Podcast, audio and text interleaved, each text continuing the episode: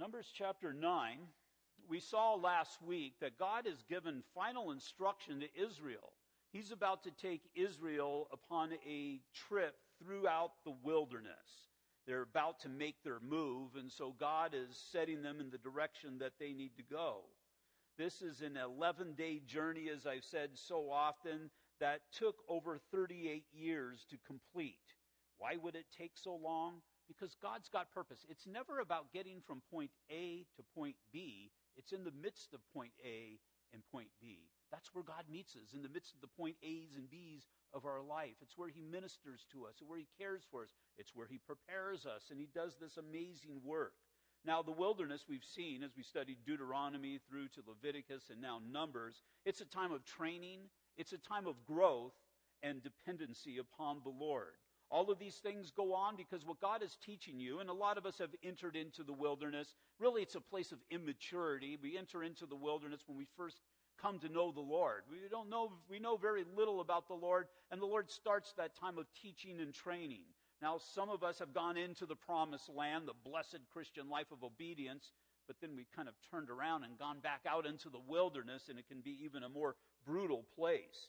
But again, we spend time in the wilderness until our faith in God is matured and our hope in the Lord is able to keep us through all that we go through in this life. And again, as I said, the promised land, promised land's not heaven. Heaven is heaven. Promised land is the blessed Christian life. There's still going to be battles to be fought inside the promised land. There's going to be failures and temptations at times, but when you're truly in the promised land, because of your faith in the Lord and your dependency upon Him, the Lord keeps you and watches over you, and He blesses you. How long will it take you to journey through the wilderness and into the promised land in your life? Same thing with Israel, just as long as is necessary. Just as long is as necessary for God to achieve his purposes in you. And so you may have this person here and that person there. That person may be able to just take the 11 day journey. Maybe they got strong faith and maybe they're truly seeking after the Lord right out of the boat or out of the camp. And then you've got this other person, he's going to wander around for quite a while. Wander around for quite a while, quite a lot of lessons to be learned. But Philippians chapter 1, Paul tells us in verse 6 that you can be confident. Each person here, each born again believer, you can be confident of this very thing that he who began a good work in you is going to be faithful to complete it. He's going to be faithful. He's not going to give up. He's going to continue to work. If you walk away, he's going to follow after you. If you're truly a born again believer, nobody can snatch you out of his hands. Nobody can snatch you out of his hands. And God is going to be faithful all the way to the very end. Matter of fact, that's exactly what he says. Being confident of this very thing, that he who began a good work in you will complete it until the day of Jesus Christ. What's the day of Jesus Christ? We studied, oh, we studied it on Sunday morning. Day of Jesus Christ is the rapture of the church. And so he's saying throughout the church age, this is a promise to the church, I'm going to continue that work. I'm never going to let you go. I'm never going to give up. If it takes 38 years, then God is going to be there for 38 years. Hopefully, it doesn't take that long for us. So, what we're looking at in chapters 9 and 10 is the final planning and preparation that were needed to be taken care of before the big move. And we've divided it up into six, six sections. We've looked at a couple of them. Last week we saw the instruction on the lighting of the lamp. Secondly, we saw the consecration of the clergy. Thirdly, tonight we're going to see the participation in the Passover.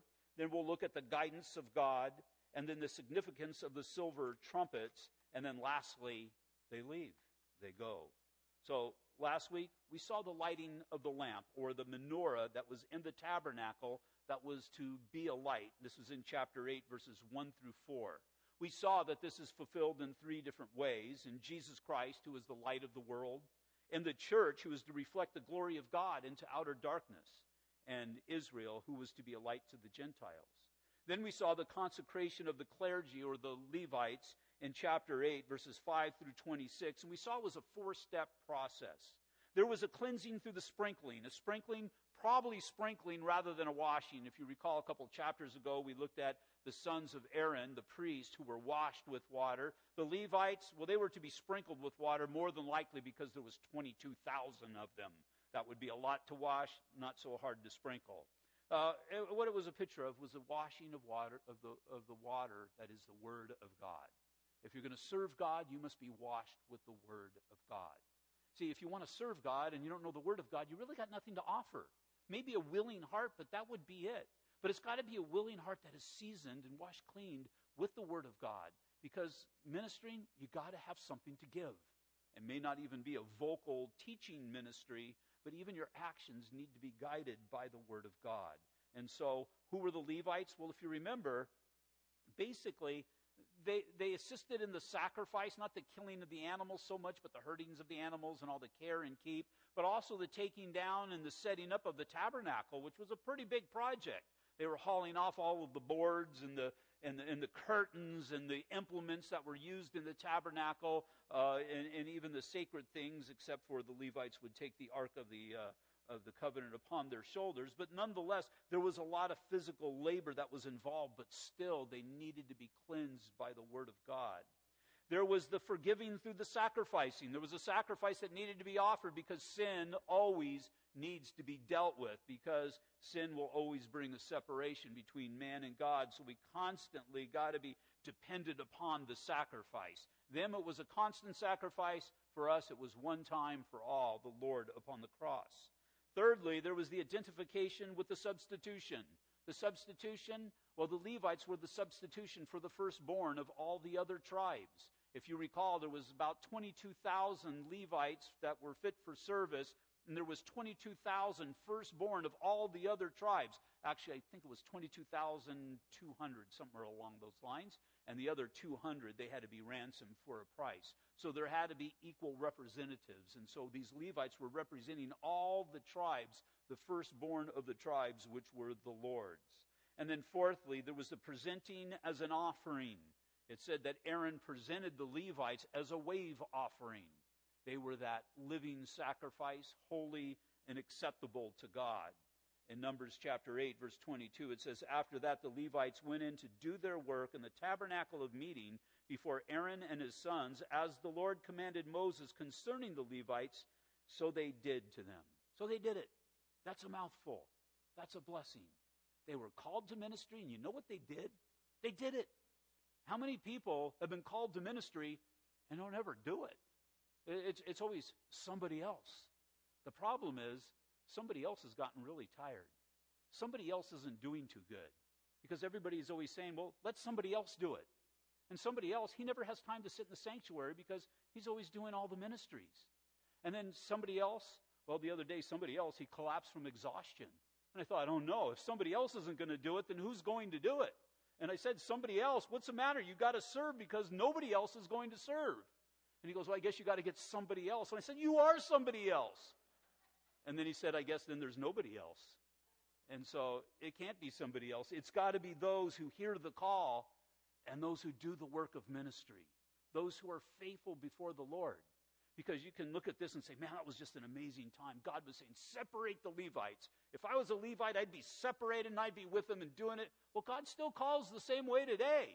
God still does the same exact thing. So if you were going to do it then, you ought to be doing today. You ought to be just as faithful today because God is calling with just as an audible voice as he did back then.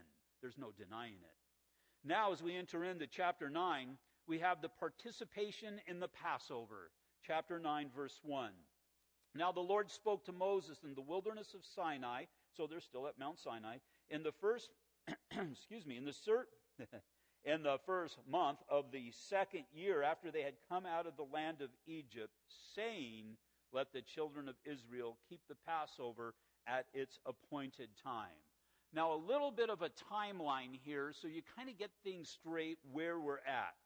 Now, a tabernacle, the tabernacle, was completed and was raised up on the first day of the first month in the second year after they had come out of Egypt. Now, the, the month of Nisan it was the, when Israel was released from Egyptian captivity, and God said, You are to make this the first month of the year. So, this is the first day when the tabernacle was completed in the first month. If you would equate it to our calendar, January 1st. and it was two years after they had come out of Egypt. Now, on that, and, and, by the way, you know, when I say they wandered in the wilderness for 38 years, and you're thinking, I always heard it was 40. Well, the first two years was going from Egypt, wandering around before they came, or until they came to Mount Sinai. They received the commandments, they received the instruction for the tabernacle. So now at this point, it's been two years, they still have 38 more years. Secondly, on that day, the 12 tribal leaders, we saw this a couple of weeks ago, there was on that day that the 12 tribal leaders brought their offerings that we saw in chapter 7, and it was a process that took 12 days. Then on the 13th day, the Levites were consecrated, and now we arrive at the celebration of the second Passover. The first Passover being while they were in Egypt. So, right off the bat, there's two years they haven't celebrated this meal that they were commanded to celebrate every year on the 14th of Nisan. Verse 1 Now the Lord spoke to Moses in the wilderness of Sinai in the first month of the second year after they had come out of the land of Egypt, saying, Let the children of Israel keep the Passover at its appointed time. On the 14th day of this month, at twilight, you shall keep it at its appointed time. According to all its rites and ceremonies, you shall keep it. So Moses told the children of Israel that they should keep the Passover. And they kept the Passover on the 14th day of the first month at twilight in the wilderness of Sinai, according to all that the Lord had commanded Moses. So the children of Israel did. Notice that the date is continu- and date and time is continuously repeated because again, this is the day of the law, and you've got to do things exactly according to the law, according to the commands of God. And so they kind of messed up for two years. Hadn't celebrated it, but they're celebrating it this year. So, main element in the celebrating was the remembering. Remembering. Because the children of Israel were to never forget where they came from. Remembering that it was God with his mighty hand, or even as the magicians in the Egyptian court said, truly, speaking of Moses' staff, but this is the finger of God. They recognized God behind, the power of God behind what the children of Israel were able to accomplish, or at least what God did concerning the plagues. They were to remember how God overcame the most powerful nation of the world. And just as truly as he did back then, he continues to do today. Not so much casting down nations, although he is able to do that. And we've read to the end of the book, he will do that. But he was able to overcome the world in your life. And he still is able to overcome the world in your life if you seek after him and how he set his people free. How he set them free. Now, there's a lot of responsibility in freedom, and if you look at, we're going to go through chapters 9 and 10 tonight. If you look at chapter 11, it's not part of the text, but the publisher of my Bible, he's kind of put titles over some of the chapters, and, and this first one is Israel Complains. Israel, the next one is Israel Complains. As soon as they get out there on their own, they start whining and complaining. Kind of like how you guys were doing a minute ago about the air conditioning. but they were to never forget it was God who set them free. Throughout all the generations of the Jews, they were to never forget this. Why? Because it's their testimony. It's their test. It's God working in the lives of men. Going back to, I'm not going to turn there, but Deuteronomy chapter 7, God didn't choose them because they were great in number, because there was anything special about them but God put his blessings upon them because they were meek people. So take your Bible tonight, go home and go from cover to cover. And all the people that God used in a mighty way, maybe I should say about 90% of them, are people that are no different than you are. There's nothing special about them. Remember, 1 Corinthians, God uses the foolish things of the world to confound the wise. And we've been very foolish people, haven't we, in times in our lives? But that's okay. Those are the kinds of people that God uses, and God does great things through in Exodus 13, chapter 8, I'm sorry, chapter 13, verses 8 and 10. And you shall tell your son in that day, saying, This is done because of what the Lord, or Yahweh, I am, did for me when I came up from Egypt. It shall be as a sign to you on your hand and as a memorial between your eyes that Yahweh's law may be in your mouth. For with a strong hand Yahweh has brought you out of Egypt. You shall therefore keep this ordinance in its season from year to year. Now, it's using the term Lord. I use Yahweh. What does Yahweh mean? It means I am. And so he's talking about the God who is. The God who is is mindful of you. Teach your children this. Teach your children that the God who exists met you in Egyptian bondage And again, we need to be doing that because, well, it was their testimony and it's our testimony as well. And our testimony cannot be denied. They can come up against our doctrine, they can lambast us in so many different ways, but they cannot deny our testimony, what God has done in our lives. That's who I used to be. This is who I am now. Why? We know it is because it's the God who is worked these things and continues to work these things in our lives. For us today, for us today, it was that great changeover from the Passover meal to the communion meal. Not that the Passover meal has been continued or um, fully done away with, but nonetheless, the communion meal. Communion meal is what we celebrate today in way of remembrance. In verse 14 of Luke chapter 22, it says, When the hour had come, he sat down, and the twelve apostles with him. And he said to them, With fervent desire, I have desired to eat the Passover with you before I suffer. For I say to you, I will no longer eat of it until it is fulfilled in the kingdom of heaven. So there's going to be no real Passover, if you will, until the kingdom of heaven. But as for now, it's the communion celebration. We just celebrated it last Sunday. Communion celebration of the looking back and what God has done. Remember what he said, celebrating the Passover. Look back and remember what I've done. We need to do that, only we look back at the cross. But also look forward. Because if you're looking back as a Jew in the Passover, you're also realizing that the Messiah, I've got this great promise of Messiah. Well, we look back and we see Messiah has come, but we also know he's going to come again. And if I'm still around when he comes, he's going to come and he's going to take me. This is the witness of God's mighty hand in our lives, how we overcame the world and set each one of us free. And throughout all the generations of our families, we can never forget this. I've got to teach my children. And I can't just teach my children. Jesus loves them, this they know, because the Bible tells them so. I do need to teach them that. That's very important but it can't just be emotional. It's also got to be intellectual. I've got to teach them and train them.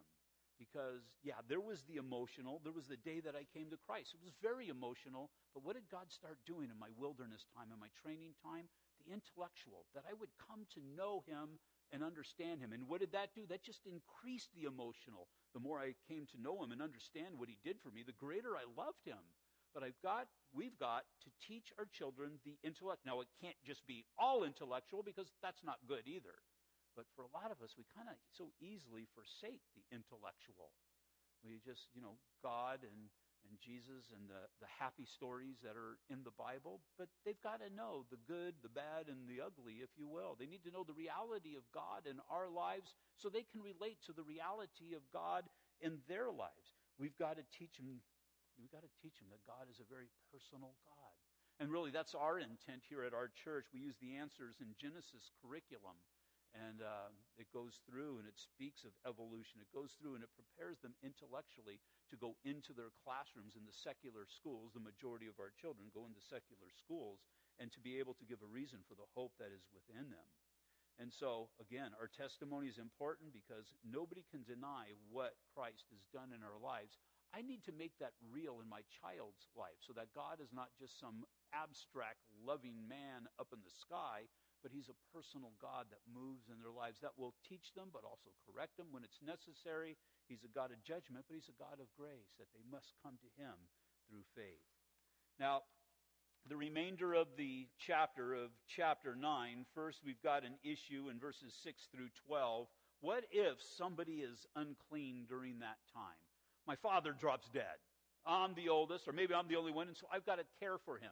And so I've touched a body, and I want to participate in the Passover, but I've touched a body and a dead body, and I've been rendered unclean. Well, God's made an allowance for this. Again, verse 6. Now there were certain men who were defiled by a human corpse, so that they could not keep the Passover on that day, and they came before Moses and Aaron that day, and those men said to him, We became defiled by a human corpse. Why are we kept from presenting the offering of the Lord at its appointed time amongst the children of Israel? And Moses said to them, Stand still that I may hear that the Lord will command concerning you. And so Moses did the right thing here. He's seeking out God. And what's God's will and God's direction? Well, God gives him the answer. He says on verse 11, On the 14th day of the second month, so a month later, at twilight, they may keep it. They shall eat it with unleavened bread and bitter herbs. And so they're able to celebrate their testimony just as sure as ever, surely as everybody else. But then in verses 13 through 14, there's a warning not to take God's grace for granted. Don't take this day of, uh, that I am giving you on the second month of the 14th. Now, that was for those guys, anybody, whoever happens to be defiled or unclean, I guess I should say, for whatever legitimate reason. Now, don't take this to procrastinate. Don't put it off and say, well, I'll just take care of it on the second month, because he knows how we are. He goes, no, you have a responsibility to present yourself before the Lord in celebration of this meal on the first month of the 14th day. Now, again, if there was a particular reason you couldn't do it, well, then that's okay. God's gracious. But not for your procrastination. Maybe I should even be a little bit stronger than that. Not for your disobedience. You serve a holy God. And a holy God said to celebrate it here. Now, I don't have to celebrate that, and these commands do not go through to the communion meal, although I personally believe that the communion meal is a command, and we do need, we are required to celebrate it. Uh, we're not given a specific date, you know, the first Sunday of the second, you know, all that stuff. But nonetheless, as it's presented, I really feel a responsibility to partake in it. But I also need to see, well, God has given me commands in my life. God has given me callings in my life, and I must be faithful in those things. I can't procrastinate in those things. I remember there was a man who was a minister on church at, at, a, at a church, and um, his pastor had asked him to make a hospital visitation. He, this person was telling me about this. And uh, he just didn't feel like it that day, that night. He just didn't feel like it. And, and you know, it was, it was quite a bit, quite a ways away from his house and all. And he just decided, well, you know what, I'll just get up a little bit early and I'll go in the morning. And so he got a call real early in the morning. It was the pastor. And the pastor says, You know, you were supposed to come and, and visit that person last night. He goes, Yeah, uh, actually, you know, he's convicted. I'm going to go do it this morning. He goes, Don't worry about it. He died last night. And again, you know, time is of the essence in our Christian lives. There's people out there right now, they're dying, they're going to hell. They're dying and going to hell. I just saw a whole hospital full of them over there in Ontario, Kindred Hospital. It's a place basically where people go to die. And there's room after room after room of people who are just, you can tell they're just on their deathbeds. And so time is of the essence. Today is the day of salvation. Don't take God's grace for granted. Great tragedy in closing out this chapter. This would be the last Passover that would be celebrated by Israel until Joshua led them into the promised land. As excited as they were to celebrate it and all of these things, they did not celebrate the Passover for another 38 years. Through unbelief through absolute rebellion and disobedience, they, they did not fulfill God's wishes in their lives. And you see the dynamic of these people who perished in the desert because well, they were living their lives according to their own will and according to their own way. And really, the tragedy was this testimony was not told, and the light of the witness did not shine for all of that time. Now we're told, 2 Timothy chapter 2, again, there's those four generations here. I really love this verse. It says, "In these things you have heard from among uh, heard from me among many witnesses. Commit these to faithful men who will be able to teach others also." There's just a whole lot right in that little verse. These things Paul's writing, these things that you have heard from me, from the apostle Paul. Who's heard heard them? Timothy has heard them. So there's the Apostle Paul. He's ministering to Timothy, and he's saying, Commit these to faithful men. And what are these faithful men going to do? They're going to teach others also. And you could just keep going with that, and really, it's infinite. And so, again, you see the necessity and you see the value of your testimony, and for you to vocalize that. Your generation should have something to tell the generations concerning you. How many people's here, how many people's, how many people here were parents are saved? Anybody? Okay, maybe about third or so. Mine aren't. Mine were not saved for the longest time. Um, at some point, what was going on in my family line, it had to stop. It had to stop. I didn't rise up and say, "This has to stop," but it had to stop. You know, the flesh and the world. At some point, it had to stop, and at some, for whatever reason, because God is gracious, he, he, he put his finger on me. He says, It stops here. And as much as depends upon me, I need to make sure that that is so. I need to teach and train my children so that when my children or my children's children or my children's children's children look back in the generations that were previous, they see that something happened. Something happened in my lifetime that changed the course of my family tree, branched off in a different direction. Actually, it branched upward. And, and see that something happened there that was so profound that it altered the course of our clan, if you will.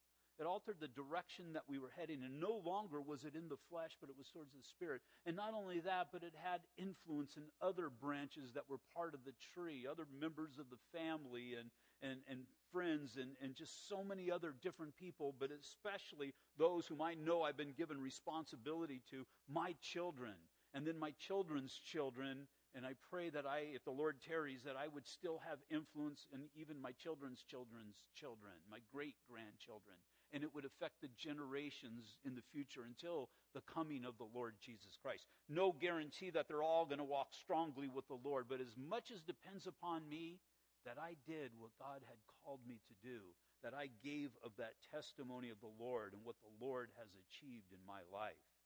Next, we have the guidance of God, verse 15. Now, on the day that the tabernacle was raised up, the cloud, this the, to symbolize the presence of the Lord, the cloud covered the tabernacle, the tent of the testimony. From evening until morning, it was above the tabernacle like the appearance of fire. So during the day, it was a cloud. You have the tabernacle as it's sitting there. We decided last week, if you were here, it's 15 feet, which is about the width of these rows of chairs and it goes all the way back to that back row, about 45 feet. So it's about that size. And over that would be this pillar of cloud during the day, and at night would be this pillar of fire. And so the Jews would be well aware, because remember, they couldn't get close, other than the Levites. They couldn't get close to it. So if you're, stu- you're, you're the tribe of Nephilim, and you're way in the back back there, and it's all, you, can, you can't even see the tabernacle, but you can see the cloud. And as you see the cloud or you see the pillar of fire, you know that God's with you in the camp. Naphtali, not Nephilim. Nephilim were giants that got killed. Naphtali, or Gad, or whoever. We'll use Gad. You're the tribe of Gad. You're Gadites. And, uh, and you're so far back you can't see, but you can see the pillar of fire. You can see the cloud. And so, again, you know that God is with us. That's the purpose of that. Now, the glory of God is filled inside that Holy of Holies, but there's that pillar so that all know that He is there. So it was always, verse 16, the cloud covered it by day and the appearance of fire by night. Whenever the cloud was taken up from the tabernacle, after the children of Israel would journey, and in the place where the cloud would settle, then the children of Israel would pitch their tents. At the command of the Lord, the children of Israel would journey, and at the command of the Lord, they would camp. As long as the cloud stayed above the tabernacle, they remained encamped. And when the cloud continued long, many days above the tabernacle, the children of Israel kept the charge of the Lord and did not journey. And so it was when the cloud was above the tabernacle a few days, according to the command of the Lord, they would remain encamped. And according to the command of the Lord, they would journey. So it was when the cloud remained only from evening until morning. When the cloud was taken up in the morning, then they would journey, whether by day or by night whenever the cloud was taken up, they would journey, whether it was two days, a month, a year, that the cloud remained above the tabernacle, the children of Israel would remain encamped and not journey. But when it was taken up, making this very clear, they would journey. At the command of the Lord, they remained encamped, and at the command of the Lord, they journeyed. They kept the charge of the Lord at the command of the Lord by the hand of Moses. And so that cloud and what that cloud doing to the Jewish mind was God's command for them. When it rose, it was time to pack everything up. Keep in mind, when it rose, the glory would depart from the tabernacle, and so the priests could go into the Holy of Holies. They could take everything apart. The Levites could touch the things that they were allowed to touch, and all of that stuff. There was kind of the freedom to do that. And then when they would go back and assemble it, then the glory would come back, and then they couldn't go in there. They couldn't go into the Holy of Holies or touch any of the stuff, or at least they would die. And so, all of this, all of this should give them a boldness because they should have this boldness knowing that they are in God's will.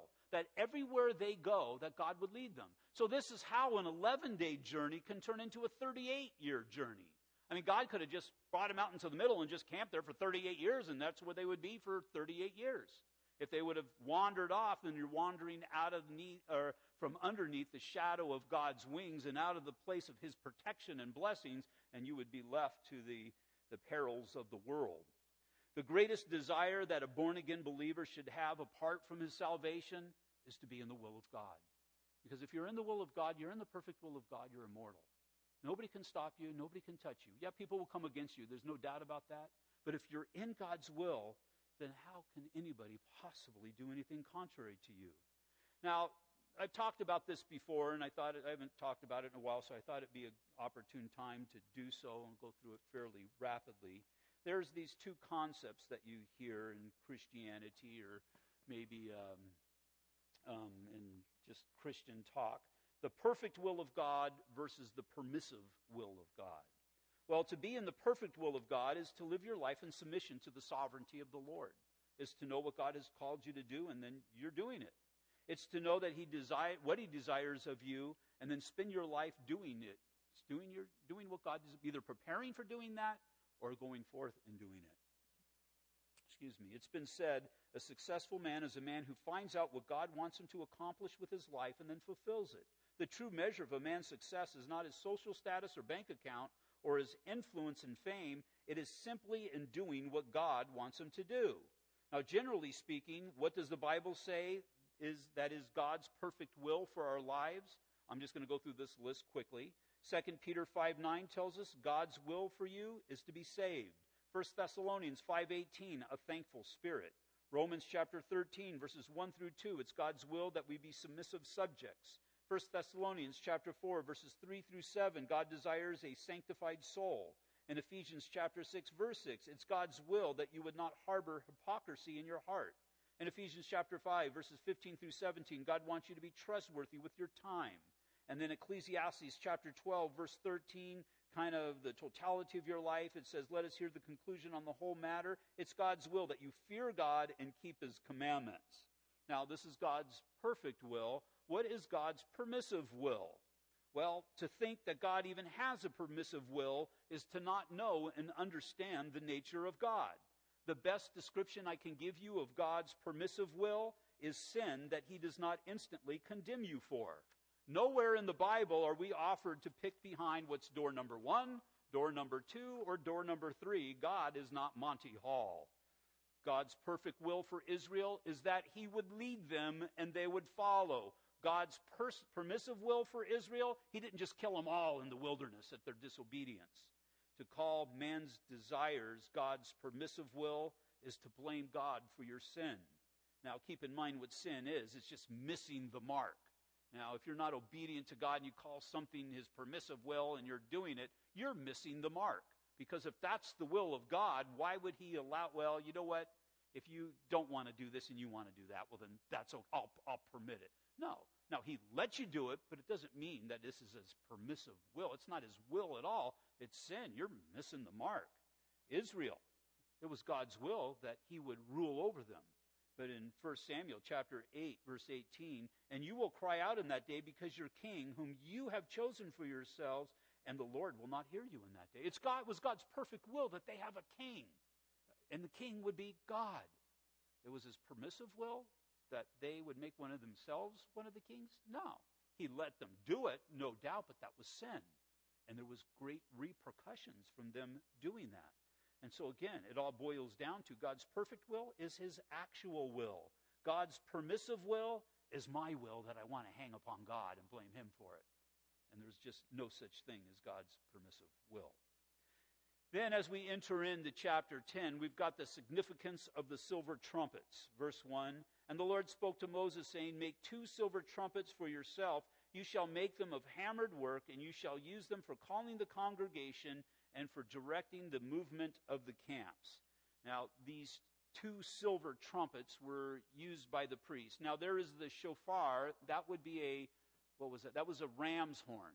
That was a ram's horn that was used for a lot of the festivities. These will be as well. This is not the shofar. These are different horns, but they were used for, well, four main purposes. A convocation. They were used to assemble the camp at the door of the tabernacle. For a mobilization to call the heads of the tribes together to signal the camp movement. because of confrontation to sound the alarm when the nation was under attack, and because of celebration to serve as a memorial at feast and festivals. And so they didn't do group email back then. They didn't have text back then. And if you had to let millions of people know something was going on, they would use these trumpets. These trumpets apparently were pretty loud. Well, I, I believe that these trumpets were probably supernaturally loud. But anyway, it's just what God used to direct his people. What we see is, once again, God is in the details. God has thought all of this out. Remember what he's doing? He's preparing them to move through the wilderness, and so he's thought of all of these little details. And then lastly, what we'll be looking at in verses 11 through to verse 36, I'll just read a few of these verses. They get up and they go. God said, It's time to go. When God says it's time to go, what do you do? What do you do, Bertie? There you go. Verses 11 through 13. Now it came to pass on the 20th day of the second month. So this is after the first Passover, after the Passover for those who were defiled. The 20th day of the second month in the second year that the cloud was taken up from above the tabernacle of testimony. It had to be an amazing thing, especially for the first time. There you are. Then all of a sudden, there's this rumble that's going throughout the camp.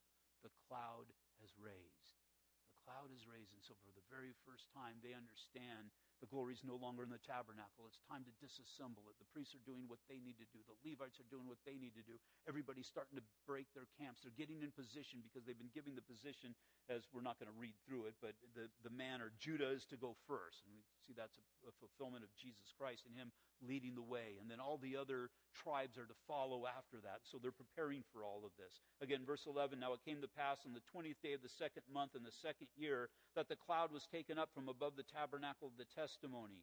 And the children of Israel set out from the wilderness of Sinai on their journey. Then the cloud settled down in the wilderness of Paran. Paran's a little bit north, I believe it's northeast, but it's north from where they were. Um, I believe it was a journey of about 30 miles or so. So God just kind of gave them their first little bit here. And so they started out for the first time according to the command of the Lord by the hand of Moses. And then looking over at verse 29, in, in between it just tells of the orders of the tribes in which they departed. Now, verse 29 Now Moses said to Hobab, the son of Reuel, the Midianite, Moses' father in law, we are setting out for the place of which the Lord said, I will give it to you. Come with us, and we will treat you well, for the Lord has promised good things to Israel. And he said to him, and Moses said to him, I will not, I'm sorry, Moses' father in law said to him, I will not go, but I will depart to my own land and to my relatives. So Moses said, Please do not leave as much as you know how we are to camp in the wilderness, and you can be our eyes. And it shall be, if you go with us, indeed it shall be that whatever good the Lord will do to us, the same will do to you. If you could speak to Moses, you'd tell Moses, Moses, you got God. You don't need him. You've got God. Even some of the best leadership, well, there's only one perfect leader, and that's the Lord Jesus Christ. It's the Lord Jesus. So we, we imitate leadership only as leadership imitates the Lord. And so Moses, this is just a little bit. Now, if I'm there and I've got these millions of people that I'm leading through the wilderness, I don't know if I'd have perfect faith either. He was kind of hedging his bets here, if hedging his faith here, if you will. It's not a good thing, the thing that he did, the Lord kept it from happening. The Lord wasn't going to allow this because the Lord was to be the leader. They were to be following the pillar. They didn't need eyes in the in the desert. They didn't need an experienced guide. Why? Because they got God. They got the Lord to lead them. Verse 33 So they departed from the mountain of the Lord on a journey of three days, and the ark of the covenant of the Lord went before them in the three days' journey to search out a resting place for them. And the cloud of the Lord was above them by day, and they went out from the camp. And so it was, whenever the ark set out, that Moses said, Rise up, O Lord, let your enemies be scattered, and let those who hate you flee before you. And when it rested, he said, Return, O Lord, to the many thousands of Israel. And then, chapter 11, we're not doing chapter 11 tonight, but in chapter 11, then started the whining and complaining. And it's just an amazing thing. You've got God. Now, this, you can't pin this on Moses. You've got God. You've got this pillar and this cloud that are leading you, and they still whined and they still complained. I'll leave you with that thought. Father, we just thank you once again, Father, for Lord, not only just the the the things that had happened so long ago, Lord, and and you're letting us know of these things, but the application to our lives. And Father, I pray that we would grasp on to these things. The celebration of the Passover, again, just simple obedience to God and to do those things. And Father, we see how they failed. Lord, the silver trumpets, you see that you communicate to your people, Lord, that nobody is left out from the greatest even down to the least. The guidance of the clouds. So, Father, that we would know your will and be in your will and, and, and continue to be blessed in your will. And then, Father, the getting up and going. I pray, Father, that we would be found faithful. And Lord, you can say what you want about these people, and Uh, those of age will perish in the wilderness, but they did get up and go. And so, Lord, they did make that first step. And so, Lord, I just pray that we would be people who are found faithful in your sight, according to your leading, Lord. May we take those steps of faith and continue, Lord, on that journey that, Father, we would truly find ourselves in your promised land. And so, Father, we pray that you would bless us, that you would keep us, that you would watch over and protect us, Lord. And all that we do, we ask in Jesus' name, amen. Will you all stand, please?